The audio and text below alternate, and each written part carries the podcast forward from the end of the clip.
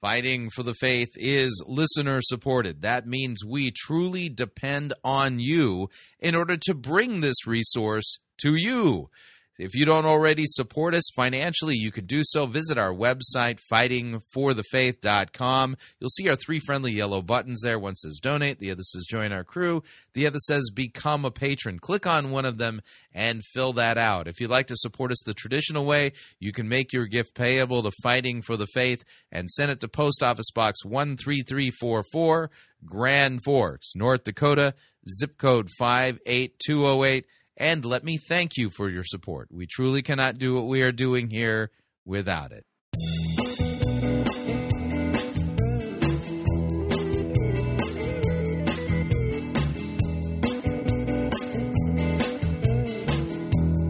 It's time for another edition of Fighting for the Faith.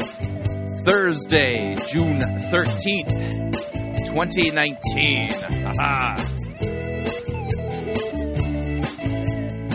Oh, you're in store today for some really awful, ear-scratching kind of stuff. Going down under.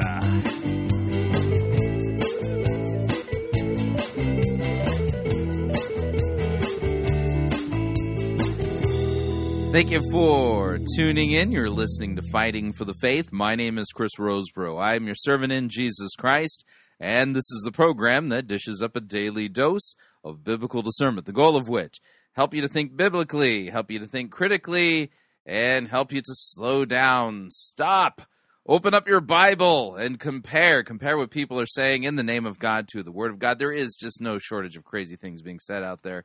We take the time to open up God's Word to compare and contrast what the most popular pastors, preachers, teachers, conference speakers, self-proclaimed prophets, prophetesses, self-appointed apostles and apostolettes, and those generally put forward by the evangelical industrial complex as those whom we need to be listening to, whose books apparently we need to be buying, and whose small group curricula we should be studying instead of the Word of God. Yeah, weird how that works. Over and again, we demonstrate that the steady diet of doctrine that is put forward for consumption by the average evangelical, it's far from biblical, far from what God's Word says. There's just a whole lot of ear-scratching, teaching for shameful gain, things that ought not to be taught, that kind of stuff. Now, like I said, we are going to be heading down to Sydney, Australia. We'll be checking in with Brian Houston today. And I want to remind everybody that registration is still open for the 2019 Pirate Christian Radio Conference, which is free in Swansea in the United Kingdom. And, I've said this before, I'll continue to say it. By way of confession, we do everything we can to make it as difficult for people to register for these things. Not that we don't want people to do that. We really do. But the idea here is that we give limited opportunities. We don't advertise it too much. What the idea here is that we like to keep our conferences small. It's almost like an anti-conference, if you would. So if you're going to be in Swansea in the United Kingdom during the week of August 9th and 10th, it'll be myself, Pastor Gervais Nicholas Edward, Charmley Carey Ferguson, and one other speaker who we will announce at a later date. And there's no theme. I mean, I think Pastor Charmley's going to be talking on the Passion Translation and then doing a historical lecture for a second lecture. I'm probably going to be talking about the scriptures per se, but there's a particular angle that I'm working as far as like whose voice are you going to be listening to, and taking a hard look at the voices whom we are listening to today, especially since the time of the Enlightenment. And how these voices now have taken over our thinking and are part of our assumptions, and the people who we are allowing to teach. And I'm not talking about individual human beings. The people who the voices we are allowing to take the pulpit. It's not the voice of God. These are voices that are different than the Word of God. And so we'll talk about that. at the end. So the way you can register, by the way, the way you register is head on over to fightingforthefaith.com. You'll see there it says Conferences 2019 PCR Conference in Swansea. Click on the link. Register. Although it's free, we need to know that you're coming because, you know, we've got like tea and coffee and crumpets and things and stuff that we need to order. So I want you to be able to attend. So, you know, fill out the registration form, you know, and we need to know each individual that will be attending from your group. And we promise that although it'll be a small conference, it'll be a tight little group. It'll be a good time, an opportunity for me to meet you and for you to meet me, as well as Pastor Charmley, and hang out together and have fellowship, get to know some of the other people who listen to Fighting for the Faith and the Pirate Christian Radio audience out there. So it's always a good time, and so looking forward to seeing you there. So since we're going to be heading down under, let's go ahead and get to it. We always segue into Hillsong segments by doing this. Praise the Lord for all the cash I've got. Praise Him for my Rolls Royce and my yacht. Serving God ain't hard with a credit card. Jesus died so I could make a lot. Praise the Lord, He's made us millionaires. Wave your donations in the air. We've replaced our hymns with ATMs, and soon we'll charge a fee on every prayer. Jesus Christ was a poor man, don't you know? He should have used our accountants for his cash flow. Stop the Sermon on the Mount, he should have had a bank account. 2,000 years with interest, he'd be rolling in the dough. Praise the Lord, this song's out on CD, just $40.95 plus GST. Hallelujah, plenty of moolah, solid gold four balls on my Christmas tree. I've got all of heaven's riches, thanks to all you stupid Praise the Lord for modern Christianity. Whoever said religion should be free?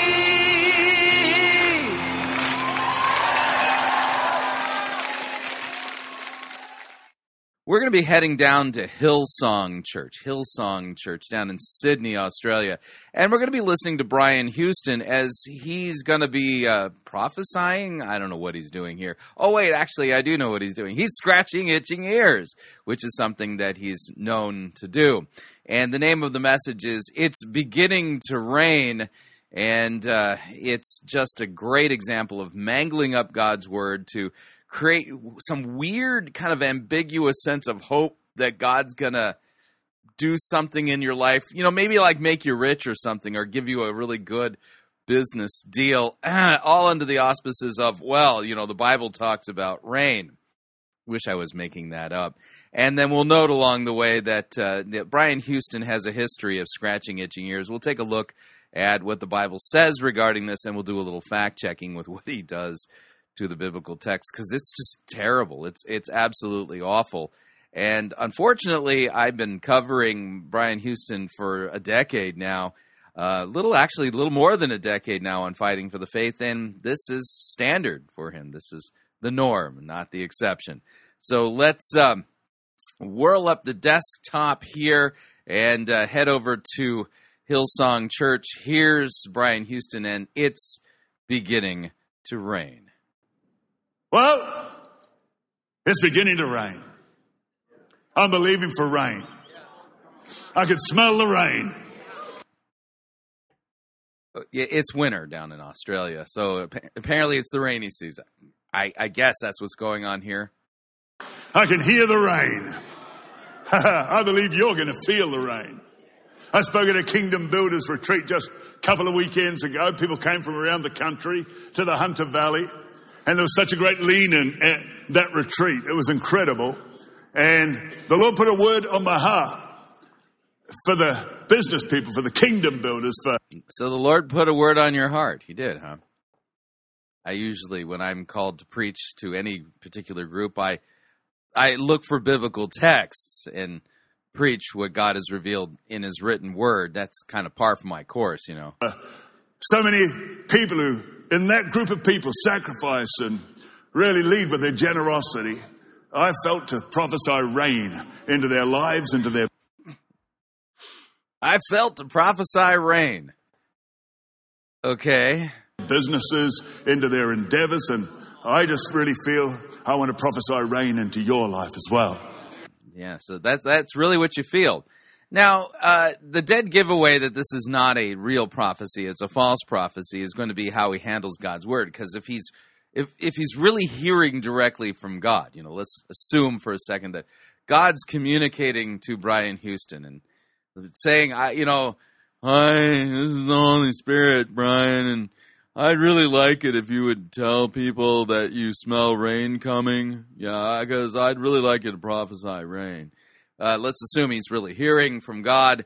Well, what's going to happen then is that when he mangles up God's word, the Holy Spirit should be saying, hey, Brian, you mangled up that text really horribly. You need to fix that. He never hears the Holy Spirit rebuking him for teaching false doctrine or twisting God's word. It's kind of fascinating to me, but we continue. So he was at a Kingdom Builders event and felt that God told him to tell the business people there that, rain is coming. Okay. See, people go through dry seasons. Yeah. I believe there's people in church today, and maybe things are parched, things are dry.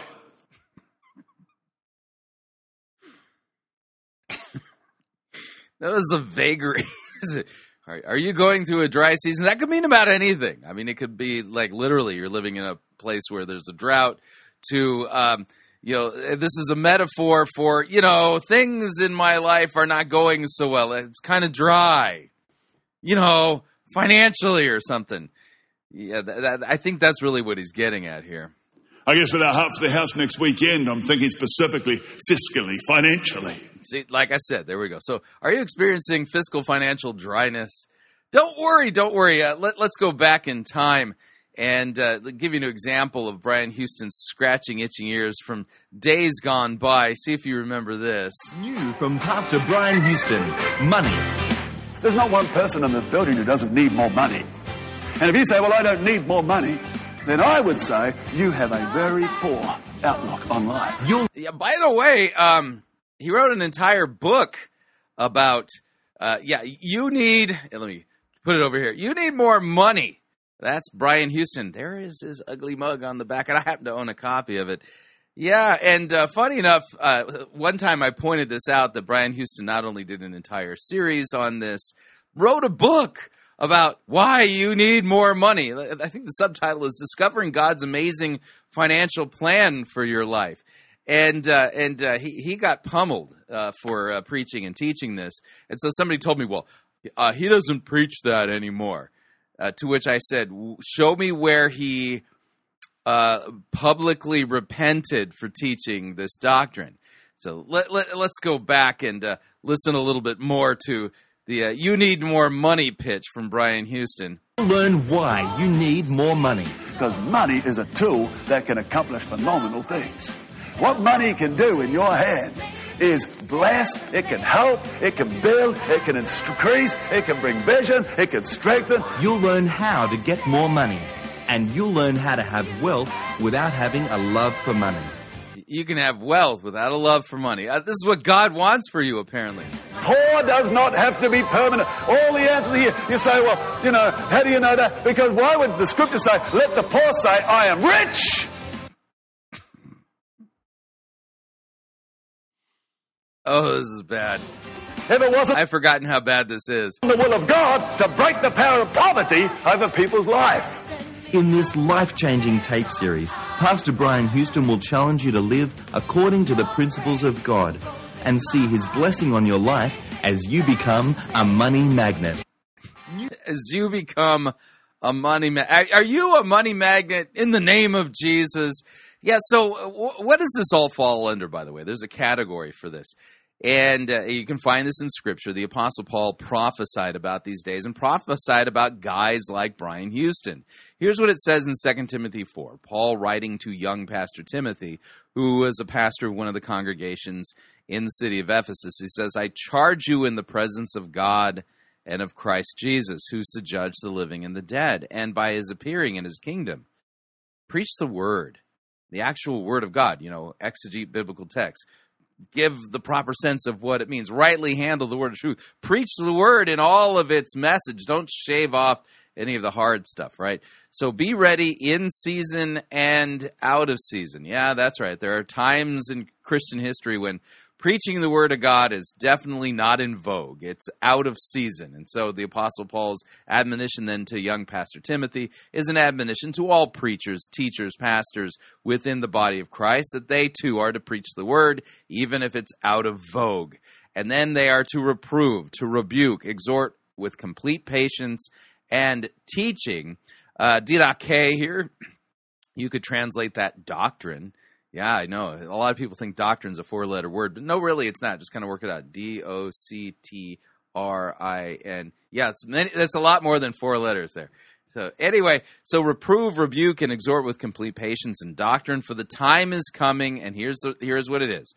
When people will not endure sound teaching, and here you could say didaskalia, you could translate that doctrine as well. People will not endure sound doctrine, sound teaching, but having itching ears, they will accumulate for themselves teachers to suit their own passions. And these would be sinful passions. They will accumulate for themselves teachers who will suit their own passions, sinful passions, like, you know, greed. Yeah. And they will turn away from listening to the truth and wander off into myths. Yeah, so I would argue, you know, and maybe it's just me. I would argue that you know Brian Houston's book, "You Need More Money." That would be an example of scratching itching ears, telling people what they want to hear, and wandering off into myths. Yeah, I think that's a good way to put it. So what we're seeing then in this sermon is, well, Brian Houston, he's scratching itching ears. He's telling people what they want to hear, man. Oh, man, the people at Hillsong would never endure sound doctrine. No way. And so Brian Houston here is, oh, I felt in my heart. Now, he must be from southern Australia. I felt down in my heart that the Holy Spirit was telling me to tell you I smell rain coming. Yeah, rain. And by that, you know what I mean, moolah. Yeah, that's what's going on here. This is just horrifying. Now, wait till we get to the biblical text, because it's so bad. It's as bad as what we saw him do on the "You Need More Money" thing. But let's go back and watch as Brian Houston here is going to scratch itching ears, tell people what they want to hear, preach to basically cause their sinful passions to salivate. And you know what he's not doing? Calling sinners to repent of their sins and to be forgiven by the shed blood of Christ. That's the thing he's not doing. That for whatever reason, maybe you had an unexpected loss. Maybe you became redundant. Maybe a business person lost contracts. I just had a great story from our Northern Beaches campus this afternoon that when at the Kingdom Builders retreat, I called people forward who were dry and we were believing for rain. That one business guy came. I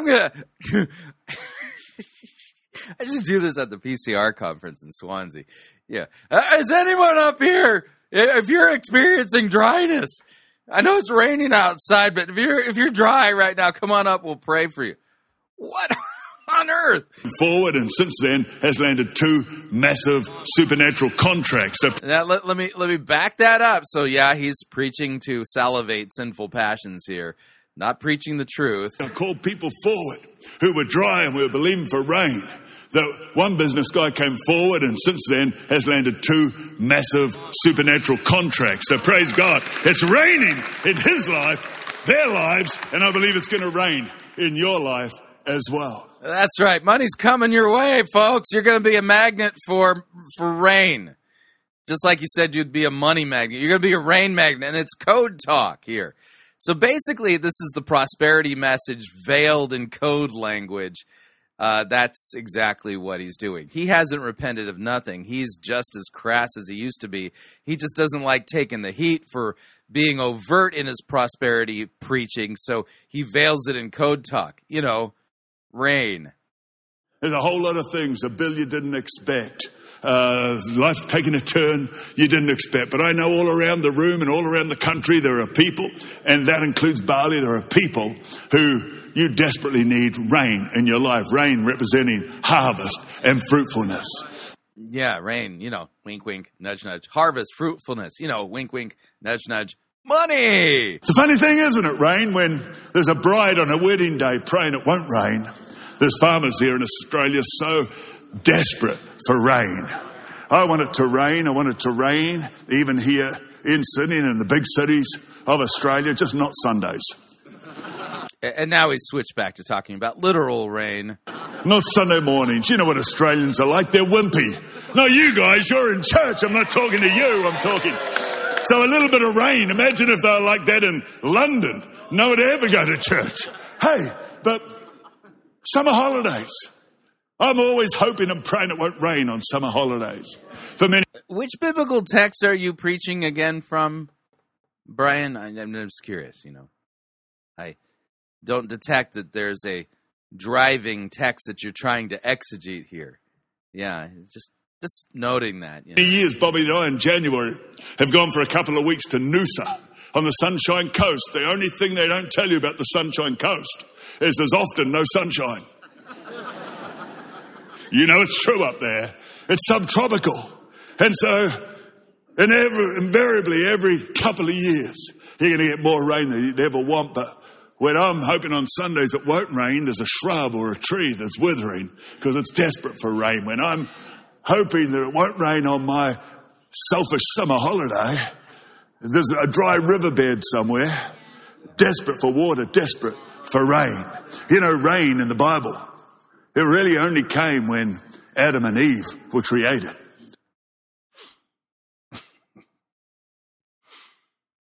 Well, yeah, you know, Adam and Eve were, well, let's say Adam was created on the sixth day. Yeah, for sure. And, you know, before the earth was created, it didn't rain on the earth. Woo! That is some deep stuff right there. Profound biblical exegetical insight going on here. There was no real need for rain before that. There were no herbs in the field, the Bible says. There was no fruit. And the truth is that Eden itself was fed by a river. So the water came from a river that reached the Garden of Eden, branched off in 4 different directions.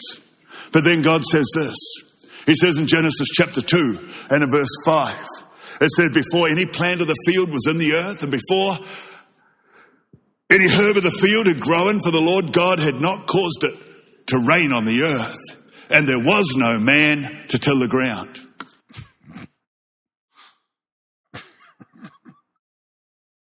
Now remember, rain is code talk for money and a harvest and blessing and stuff. You know, so it's not helpful what he's doing. We should do a, you know, look up in a concordance the word rain, you know, whoop, and then, you know, and then switch it into code talk about harvest and blessing. So what it's saying is because there was no man, there was no need for rain. And why did God bring rain? So that he could work, so he could till the ground, so that they could literally bring fruitfulness and they could see a harvest. I believe that rain, God created it not just for the ground, not just for, you know, the climate and so on. He brought rain for you. And I believe today's... Yeah. I'm pretty sure that rain is a vital component of all of the produce that I eat.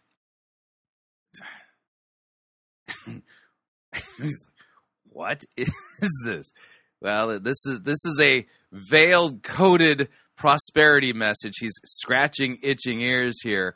Doesn't want to get nailed for being too overt for his prosperity message, so we're doing some kind of useless study on the word rain. Still, that God wants to bring rain in your life. The real first mention of rain in the Bible. So God wants to bring rain in your life. I'm pretty sure he does that quite regularly. Also snow here in the winter in North American Siberia, also known as North Dakota, where I live, yeah. Is in Noah's time, when because of the sinfulness of humanity, it rained to devastation 40 days and 40 nights. Yeah. Devastating. That's right. There was some devastating rain there. Rain. And so it seems at first it was like judgment. At the time of Pharaoh and his stubbornness and his rebellion and the fact that he just kept on rebelling against God's word that Moses was to let the people of God go from Egypt and take them toward a promised land. And so one of the plagues that came was it rained hail. And so it rained on Noah's time, destruction. It rained hail in Pharaoh's time, and Sodom and Gomorrah, two evil cities. What happened? How are you doing tracking with his teaching? I mean, it just seems weird stream of consciousness, you know. It rained, the Bible says, fire and brimstone. Yeah. So rain, it wasn't. That's right. It rained fire and brimstone on Sodom and Gomorrah. So now I'm nervous because he said that he was prophesying and that he said that he smells rain coming. Uh-oh, the world's in trouble, folks. Exactly a promise in those days, but in Deuteronomy chapter 11. So apparently the big turn is coming here. Rain became a covenant blessing. Rain became...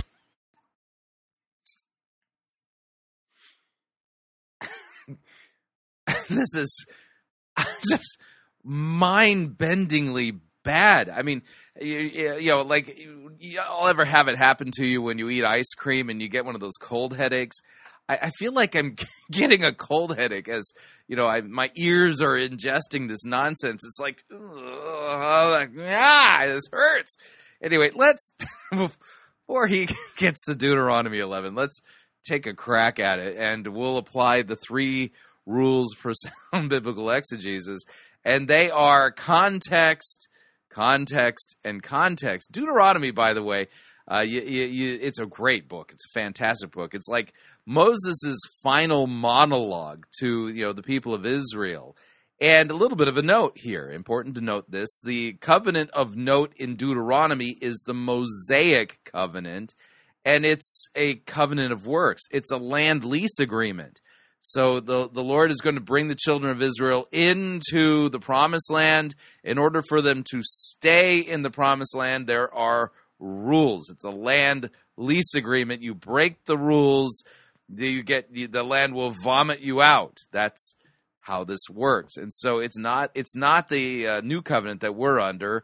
And the Mosaic covenant was not a covenant regarding salvation. It is a covenant that God made with the people of Israel as a land lease agreement for them to stay in the land. Just keep that in mind. So Deuteronomy 11:1. I know where he's going, so I'm going to be sure to get a lot of the context here.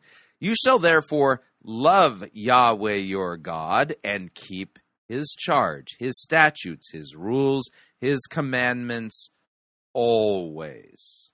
And who's the y'all there? That would be the children of Israel who are getting ready to go into the promised land. I consider today, since I am not speaking to your children who have not known or seen it, consider the discipline of Yahweh your God, his greatness, his mighty hand, his outstretched arm, his signs, his deeds that he did in Egypt to Pharaoh, the king of Egypt, and to all his land, and what he did to the army of Egypt, and to their horses, and to their chariots, how he made the water of the Red Sea flow over them as they pursued after you, how Yahweh has destroyed them to this day, and what he did to you in the wilderness until you came to this place, and what he did to Dathan and Abiram, the sons of Eliab, the son of Reuben, and how the earth opened its mouth and swallowed them up, with their households, their tents, and every living thing that followed them in the midst of all of Israel. For your eyes have seen all the great work of Yahweh that he did. You shall therefore keep the whole commandment that I command you today, that you may be strong and go in and take possession of the land that you are going over to possess. So note here, Mosaic covenant, covenant of works. You need to obey God if you want to continue to maintain possessing the land that he is sending them into. And you'll note this is not talking to us. This is talking to them.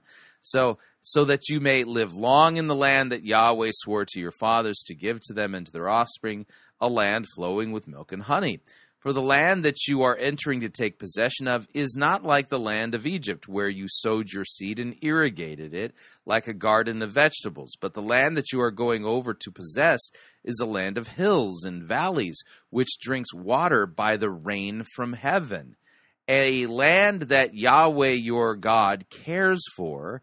The eyes of Yahweh your God are always upon it, from the beginning of the year to the end of the year. And if you will indeed obey my commandments that I command you today. Who's the you there?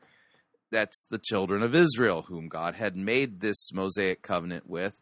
So if you will indeed obey my commandments to love Yahweh your God and serve him with all your heart and with all your soul, he will give the rain for your land in its season, the early rain and the latter rain, that you may gather in your grain and your wine and your oil. And he will give grass in your fields for your livestock, and you shall eat and be full. So take care lest your heart be deceived, and you turn aside and serve other gods and worship them. Then the anger of Yahweh will be kindled against you, and he will shut up the heavens so that there will be no rain, and the land will yield no fruit, and you will perish quickly off the good land that Yahweh is giving you. So you see what's going on in Deuteronomy chapter 11. It has nothing to do with you or I or anybody in Sydney, Australia, or any at the Hillsong multi-campus campi that God's going to bless them with rain. What Brian Houston is doing here is criminal.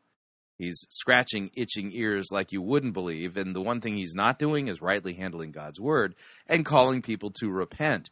Funny enough, one of the texts coming up that he's going to touch is a text that calls people to repentance.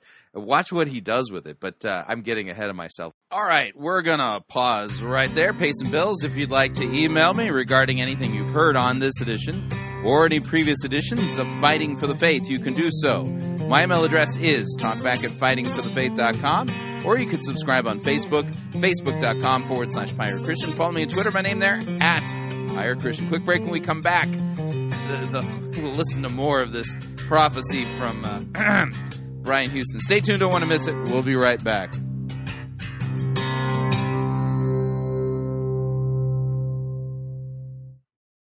Jesus did not die for your 401k. You're listening to Fighting for the Faith.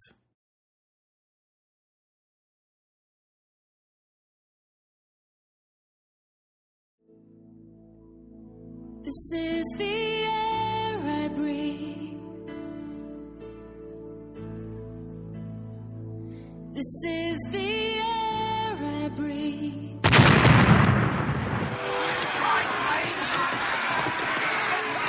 had enough of this sissy, pansy, cannon-fodder-written music you have the audacity to call worship. Men, put this entire girly praise band in the boo box. Let's wheel in the organ and get some real worship music underway.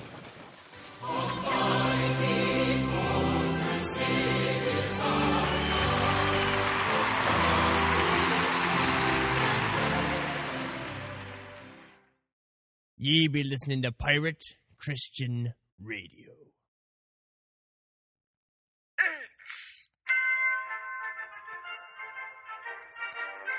Max Holiday's Birdcage Theatre presents Church Day Select.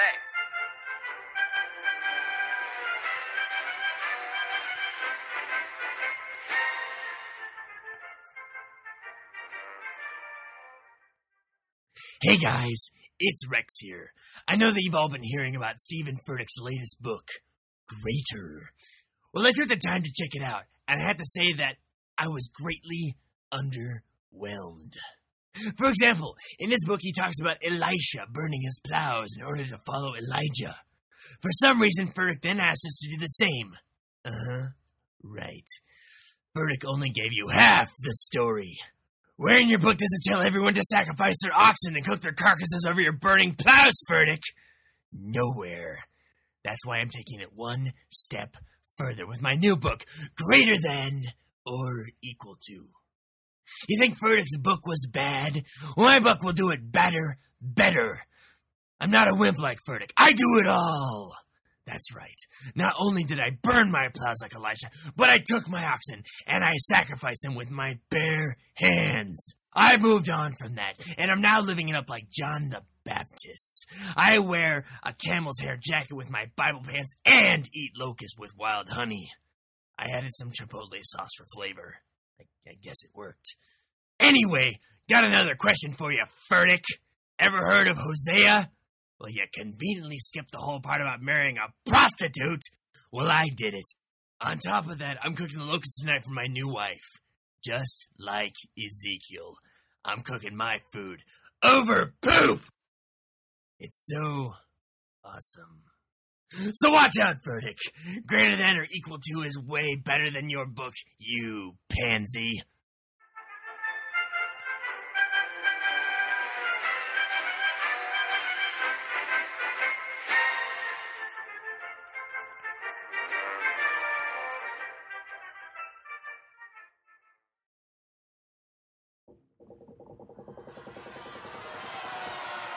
Oi, Captain! We got ourselves a heretic! Yeah.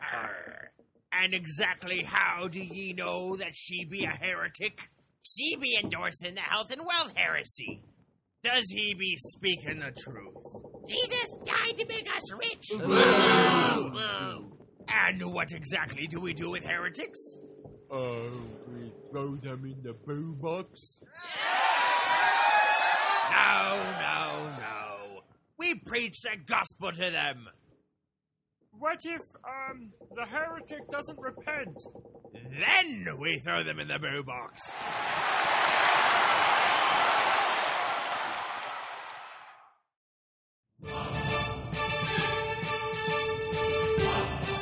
To err is to heretic. To err is to pirate. Get yourself over to www.piratechristianradio.com/Reformanda and purchase yourself a copy of the game Reformanda and join the fight for the faith today.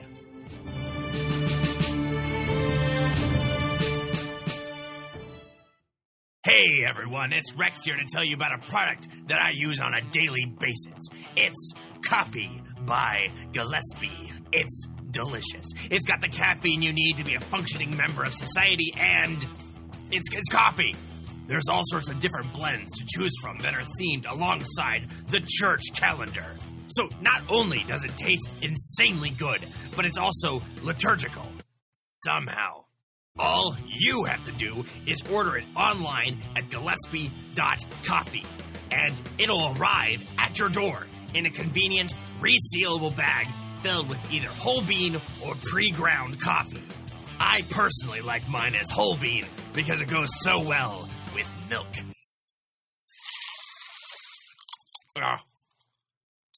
Now that's what I call a balanced breakfast. So head on over to Gillespie.coffee and get some. That's GILLESPIE.coffee. Rex out.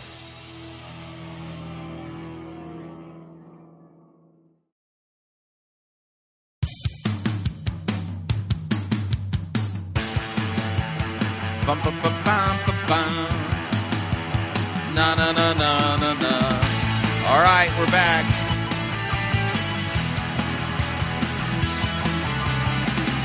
Warning, listening to Fighting for the Faith could cause you to think that God did not have Brian Houston prophesy that rain is coming, i.e., money. Just a reminder, Fighting for the Faith is listener-supported radio. That means we depend upon you, your generous gifts, and financial contributions in order to continue to bring Fighting for the Faith to you into the world. And you can partner with us. It is a partnership. Visit our website, fightingforthefaith.com. When you get there, you'll see our three friendly yellow buttons. One says donate, the other says join our crew, the other says become a patron.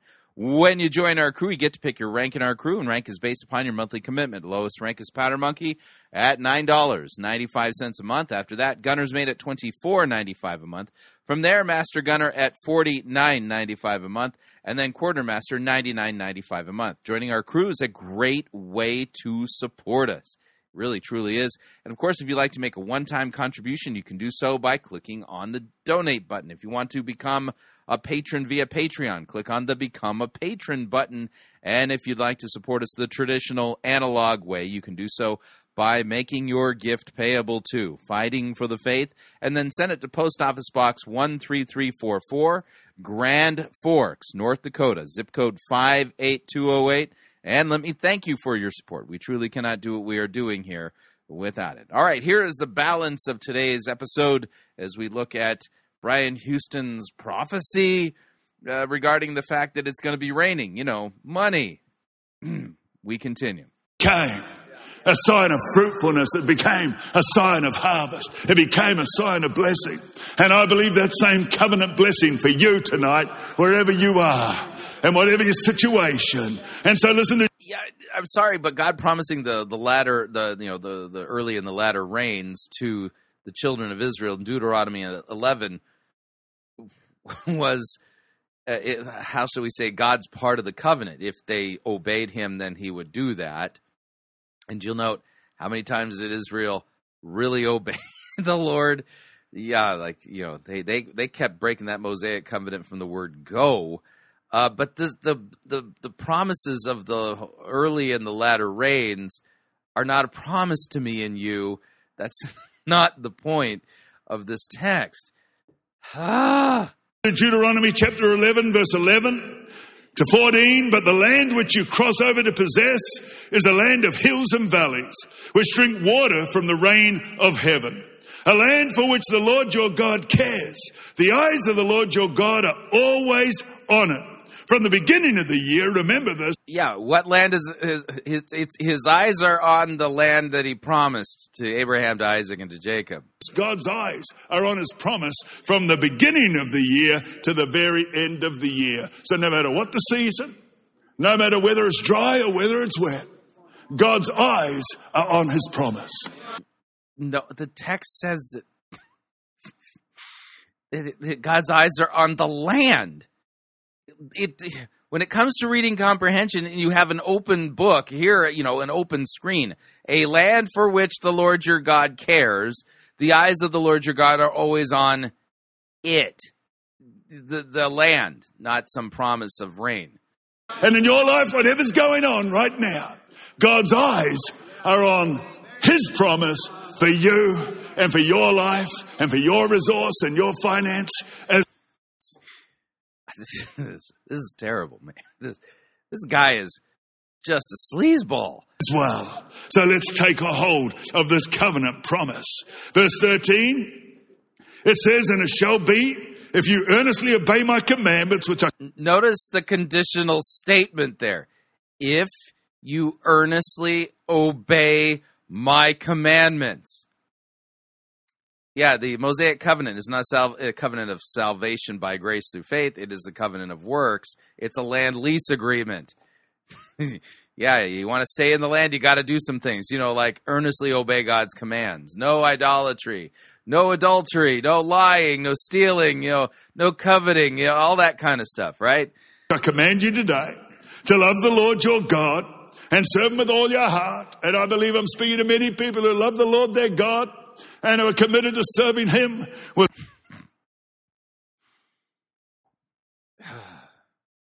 He just shaved off all of the hard edges of the law here. Wow, yeah. So there's a whole lot of people there at Hillsong that totally love God with all their heart.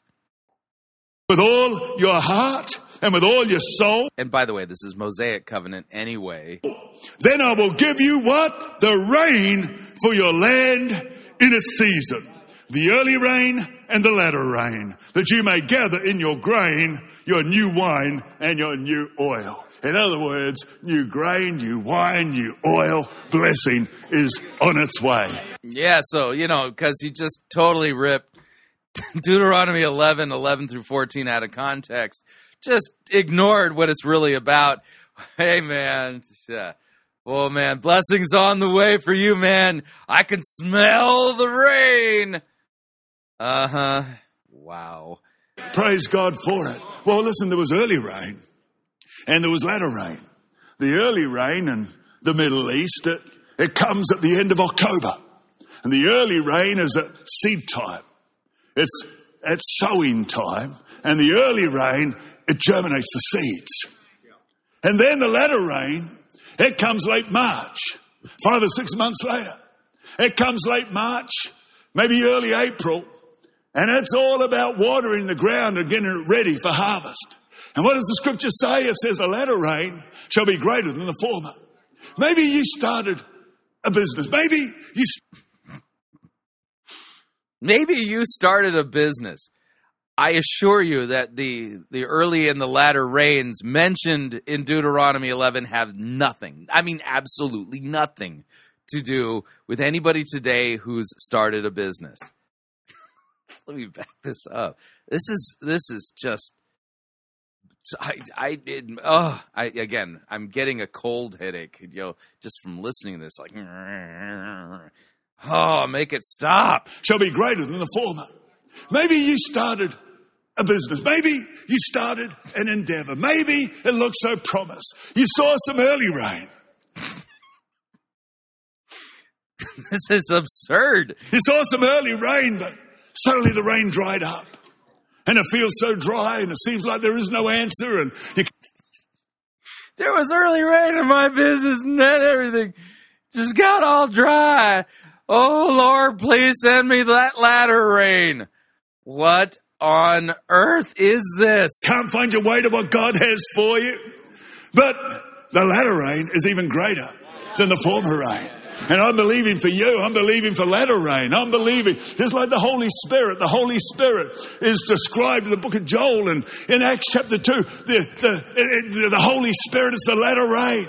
The latter rain is the greater rain. And that one's all about, the first one's about germinating a seed. You're starting something new. You've got a new entrepreneurial idea. And on the early rain, the seed is germinated. But believe me, no matter what's going on right now, I have an expectation when you love God and you're committed to His Word and you're committed to living His... All law here, no gospel, because the Mosaic covenant is... There's no... Not a gospel covenant. His way. I'm believing in Jesus' name that rain is on its way. Woo! Yay! The rain is on its way. I can smell the rain. I can hear the rain. So bad. Yeah. So let's believe that for our own lives. Yeah, let's go ahead. Why? Because you just twisted up God's word. Why would I believe this for my own life? And let's believe that for Australia as well. What do you do when times are dry and you don't seem to be getting that rain, that harvest time? Well, you know, I think there's natural wisdom. One of the lessons we can learn from Joseph is the importance of thinking ahead. What is he doing? So when times were plentiful, times of plenty, he had the great wisdom and the word of the Lord in his heart to prepare for more difficult times. All right, so plan ahead. So maybe that's not how it is right now, but it's a great way to live your life in the future. But then on top of that, I think in Luke chapter 15, there's... No, I'm going to back this up. Okay, I pointed out that he is not preaching law and gospel correctly. He's not preaching repentance and the forgiveness of sins. He's not calling people to repent of their wickedness, nor is he calling them to be forgiven by the shed blood of Christ. And so he's now invoking a parable in Luke chapter 15. Let's listen to which one, then we will take a look at it. There's three lost things. First, Jesus spoke about a lost sheep. Yeah. Then he speaks about a lost son, the prodigal son. And then what? Talks about a lost coin. There was a woman who had 10 valuable coins. 10. Now, all right, let's take a look at that. Luke chapter 15, by the way, is one parable. It's one with kind of like three chapters. One parable, three chapters. And I mean, how does one invoke Luke 15 and not preach repentance? It's unbelievable what we're talking about here. Well, why? Well, because, well, as Paul prophesied regarding men like Brian Houston, the time is coming when people will not endure sound doctrine or teaching, but having itching ears, they will accumulate for themselves teachers to suit their own passions, will turn away from listening to the truth, and they'll wander off into myths. That's why we're hearing Brian Houston doing the things that he's doing, because if he were to actually preach God's word correctly, exegete biblical texts, properly distinguish law and gospel, proclaim repentance and the forgiveness of sins, call people to repent of their wickedness, and be forgiven by the shed blood of Christ, oh, he would empty Hillsong out faster than you can say oceans. So, yeah, that's just what I'm saying here. So Luke chapter 15, let's take a look at this single parable with three chapters. The tax collectors and the sinners were all drawing near to hear Jesus. This is Luke 15:1. So the Pharisees and the scribes grumbled, saying, "This man receives sinners and he eats with them." By the way, that's the only kind of human being there is on the planet. So if Jesus chose not to eat with sinners, he would have eaten by himself every day of his life. Anyway, just wanted to point that out. That would include the Pharisees. They were sinners too. Yeah. So they were grumbling. This man receives sinners and he eats with them. So Jesus told them this parable, singular. What man of you having 100 sheep, if he has lost one of them, does not leave the 99 in the open country and go after the one that is lost until he finds it? And when he has found it, he lays it on his shoulders, rejoicing. And when he comes home, he calls together his friends and his neighbors, saying to them, "Rejoice with me, for I have found my sheep that was lost." Just so I tell you, there will be more joy in heaven over one sinner who repents than over 99 righteous persons who need no repentance. Okay, so parable number one of the lost sheep is a parable about repentance. And note here, repentance looks like the good shepherd, Jesus Christ, going and looking for his lost sheep, you or me. And finding his lost sheep, he picks up his lost sheep, puts it on his shoulder, carries it back, and this is party time. Let's rejoice, I have found my lost sheep. It's a beautiful picture of repentance. And so if somebody were to ask that sheep while he's on the shepherd's shoulders being brought back to the flock, "What are you doing up there, sheepy?" And the sheep could say, "Look at me, I'm repenting." Yeah, you'll note that repentance looks like God finding a lost sheep. Same parable, chapter 2. Or what woman, having 10 silver coins, if she loses one coin and does not light a lamp, and sweep the house and seek diligently until she finds it? And when she has found it, she calls together her friends and neighbors, saying, "Rejoice with me, for I have found the coin that I had lost." Just so I tell you, there is joy before the angels of God over what? One sinner who repents. And so you'll note that here the sinner is likened to a lost coin. And the person who lost the coin diligently searches for it and finds it. And so you know this is about sinners repenting. That's what the chapter 2 of this parable is about. The lost coin is about repentance. Luke 15:11 then gives us chapter 3 of this singular parable. Might as well finish it out. There was a man who had 2 sons. The younger of them said to his father, "Father, give me the share of property that is coming to me." And he divided his property between them. And not many days later, the younger son gathered all he had, took a journey into a far country, and there he squandered his property in reckless living. So he wants his dad dead. "Dad, I don't really love you. I just want the inheritance. Since you won't die, would you just give me the inheritance?" I mean, he treats his father with such shame and contempt. It's just ugly. And this is a picture of how we, in our sin, treat God. And this father is amazing, because rather than box this kid's ears and knock him to the ground like he deserves, he does the unthinkable. He gives him the inheritance. And the kid goes and squanders it all in reckless living. Doesn't tell us what that was all about. And when he had spent everything, a severe famine arose in the country, and he began to be in need. And so he went and hired himself out to one of the citizens of that country, who sent him into his fields to feed pigs. And he was longing to be fed with the pods that the pigs ate, and no one gave him anything. But when he came to himself, he said, "How many of my father's hired servants have more than enough bread, but I perish here with hunger? I will arise and go to my father, and I will say to him," and listen to what he's going to say to his father, "Father, I have sinned against heaven and before you." This is most certainly true, by the way. "I am no longer worthy to be called your son. Treat me as one of your hired servants." Now, I'm not going to get into the details of it, but this idea of saying to his father, "Treat me as one of your hired servants," this is part of the Mosaic covenant. There was a kind of a societal safety net set up for when your close relatives find themselves in poverty. And so he's basically invoking his, what would be his right according to the Mosaic covenant to be treated like a hired servant. But that's for a different time. But just so you know that that's part of what's going on here. But listen to the confession. "I've sinned against heaven and before you. I'm no longer worthy to be called your son." That's a good confession. This is a picture of what repentance looks like.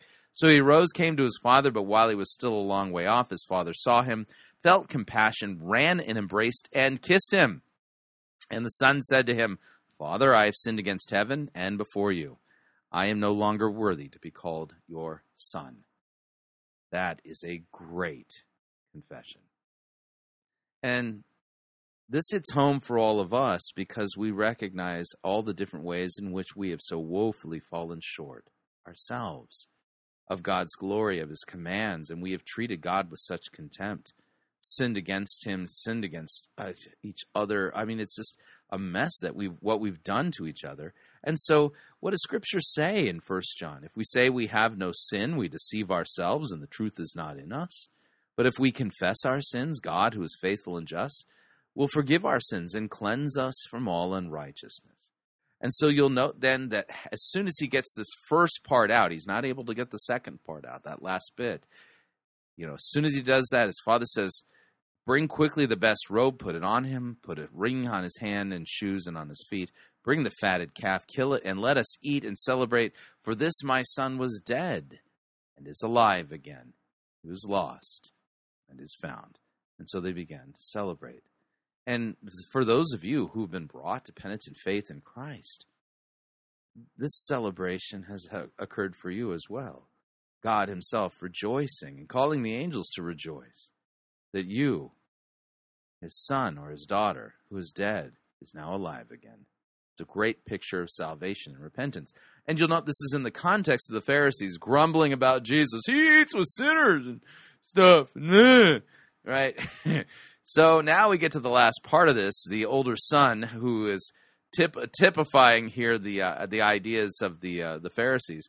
"So his older son was in the field, and as he came and drew near to the house, he heard music and dancing. He called one of the servants and asked what these things meant. And he said to them, 'Your brother's come, and your father's killed the fatted calf, because he's received him back safe and sound.' But he was angry. He refused to go in. And watch now how this older son treats his father with the same contempt and scorn that the younger son treated his father when he wanted him dead. It's very fascinating what's going on here. 'So he was angry, refused to go in. His father came out and entreated him, but he answered his father, 'Look, these many years I've served you. I've never disobeyed your command, yet you never gave me a goat that I might celebrate with my friends.'" It's a very interesting way that this kid looks at him, his relationship with his father, like a slave rather than a son. "So when this son of yours came, who's devoured your property with prostitutes, you killed the fatted calf for him." A little bit of a note. The text doesn't say that the younger son devoured the property with prostitutes. He squandered it in reckless living. So you'll note here that the older son is slandering the younger son. "So the father said to him, 'Son, you're always with me, and all that is mine is yours. It was fitting to celebrate and be glad, for this your brother was dead and is alive. He was lost and is found.'" Great text, amazing text. It's about repentance. It's about being forgiven. It's about reconciliation with God the Father. What do you think that Brian Houston thinks that this is about? in the context of it's beginning to rain. Let me back up just a smidge, and let's listen to what he does with this. Jesus spoke about a lost sheep, then he speaks about a lost son, the prodigal son, and then what? Talks about a lost coin. There was a woman who had 10 valuable coins. 10 valuable coins. Well, here's the thing. What did she do? Literally, the Bible says she swept house. She got rid of all the clutter and she found the lost coin. Sometimes when it's dry, we're believing desperately for something to come from the outside, but maybe the wisdom of God is just clean house. Get rid of some of the clutter. As you get rid of some of the clutter, perhaps you're going to find the lost coin. You're going to find the blessing within. There you go. I don't even know what you can do with that. I mean, that is so bad. And like I said earlier, that's par for Brian Houston's course. This man cannot rightly handle a biblical text to save his life. And he is the master at saying nothing and scratching itching ears, telling people what they want to hear, making promises for God that God never made, and he can't. He doesn't preach repentance and the forgiveness of sins. And this is why this man is so dangerous. And this is just one small example of the false teaching that I've nailed this guy on over the past decade, actually more than a decade. This man is extremely dangerous. He is exactly the kind of man and preacher and teacher that Paul warned us about regarding those who would scratch itching ears and tell people what they wanted to hear, and they would turn away from hearing the truth and wander off into myths. That's exactly what Brian Houston is. So what'd you think? Love to get your feedback. If you'd like to email me regarding anything you've heard on this edition or any previous editions of Fighting for the Faith, you can do so. My email address is talkback@fightingforthefaith.com. Or you can subscribe on Facebook, facebook.com/Pirate Christian. Follow me on Twitter. My name there @Pirate Christian. Till tomorrow, may God richly bless you in the grace and mercy won by Jesus Christ and his vicarious death on the cross for all of your sins. Amen.